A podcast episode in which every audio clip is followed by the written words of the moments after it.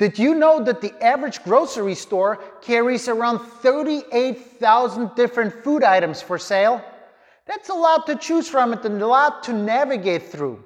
What's up, beautiful people? My name is Bo Skitsko. Welcome to the Stay Sore channel. Today, we're gonna talk about tips and tricks on how to make your trip to the grocery store, your food shopping, the healthiest possible. Let's get started.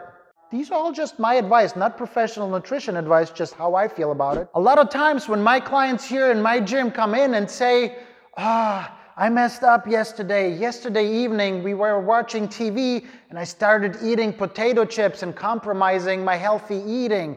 My response is usually, oh no, who is this evil person putting potato chips into your cabinets? So, the first tip I'm gonna give you, and this is common sense, is Plan ahead of time. Failing to plan is planning to fail. You know that you're gonna eat breakfast, lunch, and dinner, so therefore prepare for it. Have an idea of your meals, put your ingredients on a list on paper or on your phone. Go to the grocery store with a plan. Not getting distracted from what you need and buying only the things that you need. And if you have a list but still don't trust yourself, there's so many different apps now where you put in the ingredients and they will be delivered to your doorstep so you don't even have to waste time or rely on your willpower not to get those snacks that are so easily displayed right in your face. Eat me, eat me, eat me. I'm delicious. Two for one. So, the second tip is to be even more common sense. Never shop on an empty stomach. When you're hungry, you're gonna have very, very weak willpower. And all those cookies, chips, snacks, candy are going to feel and look so much more delicious. When Jesus was fasting for 40 days in the desert, what was the first temptation the devil gave him? Bread. Why? Because when you're hungry, food items are the most tempting. So the tip is eat first, then go shopping because when you have a full tummy, you're probably not gonna look at snacks like you would look at them when you're hungry. All right, my tip number three is shop the perimeter. And I'm once again pretty sure you heard this before. Shop the perimeter. Why? Because usually all the processed, not so healthy food is inside in the aisles, and you wanna go outside and shop the perimeter where the real food is.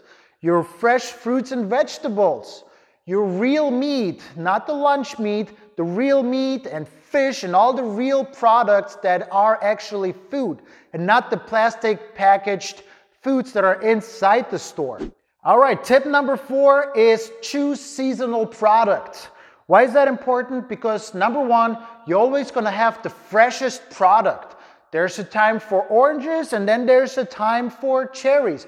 Whatever is in season is gonna be the freshest product. And you might actually save some money because the second half of that season, the products are going to slowly start going bad and the store is gonna drop the prices so people buy it quicker. So save money, stay fresh, and there's something to say about your body being adapted to the season and needing the foods of this particular season. This is good for grocery shopping in the store as well as farmers markets. And my last and final tip, number five, the one that when I say it out loud you might get anxiety, is read the label. Probably the most important one read the label. You are what you eat, so you better don't eat garbage. Here's the deal. Reading label, there's a lot of nuances, but I'm to give you a few tips that makes it simple and straightforward. The most important thing is you probably want to avoid processed foods. So, when you read the label, underneath there's other ingredients. Read through that and try to stay somewhere inside of five ingredients or less that means it's not that bad for you, right? It's just general guidelines. There's exceptions for it, of course, but five ingredients or less is usually a good idea. Stay away from words that you don't understand, can't pronunciate, and they sound too complicated. Stay away from hashtags and numbers. Why? Well, let's just say all of them are petroleum based. I'm not sure you want to put petroleum inside your body, but the other thing is most countries in the world, or a lot of countries in the world, are banning them. They're not banned here in the US, but a lot of countries are banning them for a reason. So hashtags and numbers, big no-no in my personal, very humble opinion. And let's say you read the amount of proteins, carbs, and fats. Another good idea, maybe look at the sugars. And if it's double digits, maybe you shouldn't have it. Guys, I hope you got something out of this episode. If anything, my goal is to just make you think, and I hope I did that. I have so many more videos on reading labels, understanding ingredients. I'll post some down below in the description of the video. If you like it, like, comment, send this to your mom. I'll see you in the next one. Stay sore. Peace out.